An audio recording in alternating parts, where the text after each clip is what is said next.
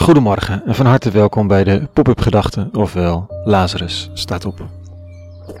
Ik ben Rikke Voorberg en elke ochtend voordat de dag begint schrijf ik een overweging. Met de bedoeling om niet zomaar de dag in te rollen, maar stil te staan, wijsheid te vinden en dan te beginnen.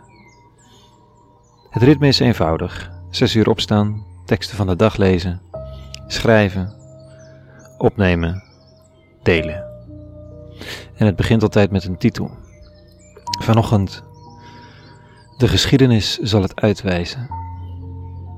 Pop-up gedachten, vrijdag 24 april 2020.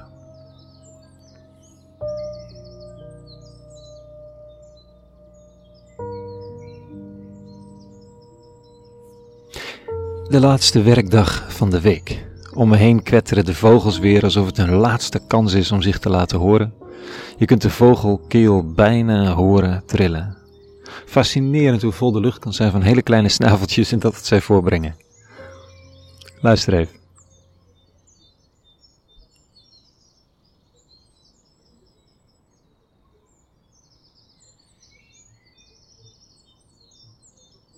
Daarachter ruist een snelweg. Dat is er ook.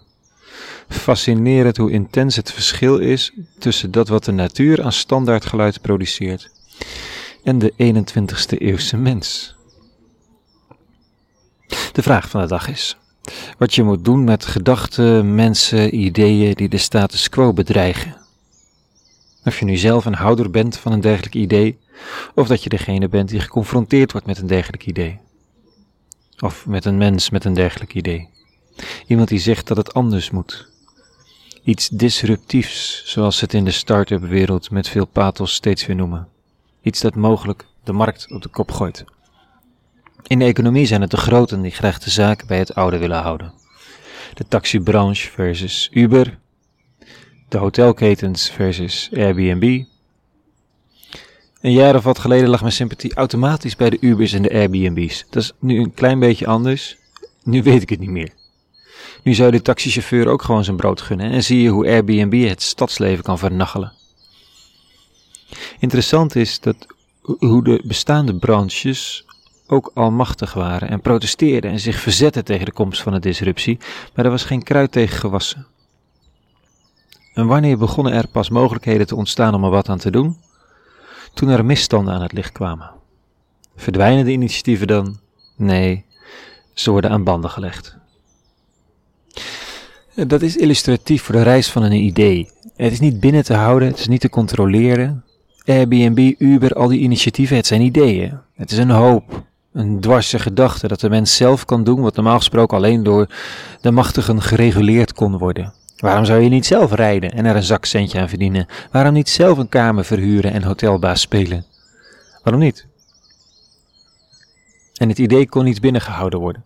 Pas daar waar de misstanden aan het licht kwamen, werden mogelijkheden gevonden om de ideeën enigszins aan banden te leggen. Zo ontwikkelde zich ook christendom. Disruptie vanaf het begin, een idee van onderop, een totale bypass van alle systemen van politieke en religieuze macht. Niet meer wachten op een messias, een nieuwe openbaring, een veranderende omstandigheid.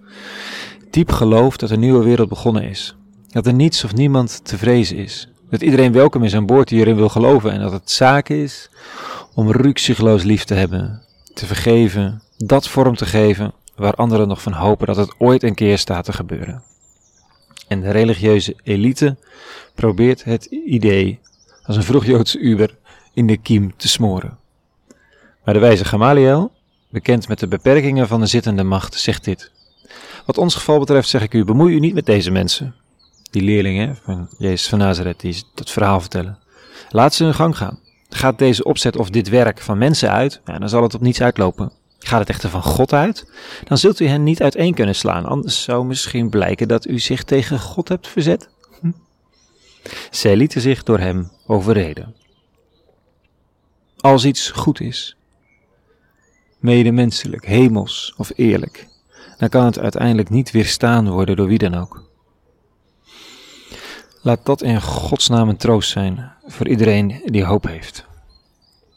Laat iedereen die de macht heeft op zijn tellen passen en de beperkingen ervan kennen. Laat iedereen die een idee vormgeeft beseffen hoe makkelijk de uitwerking weer barsten en scheuren gaat vertonen. Christendom is daar zelf een verschrikkelijk voorbeeld van, van die barsten en die scheuren. Alle reden om het als een volkomen mislukte start-up aan de dijk te zetten. Het goede is, het idee sterft daarmee niet. De hoop sterft daarmee niet. Het wacht op nieuwe vehikels, nieuwe mensen.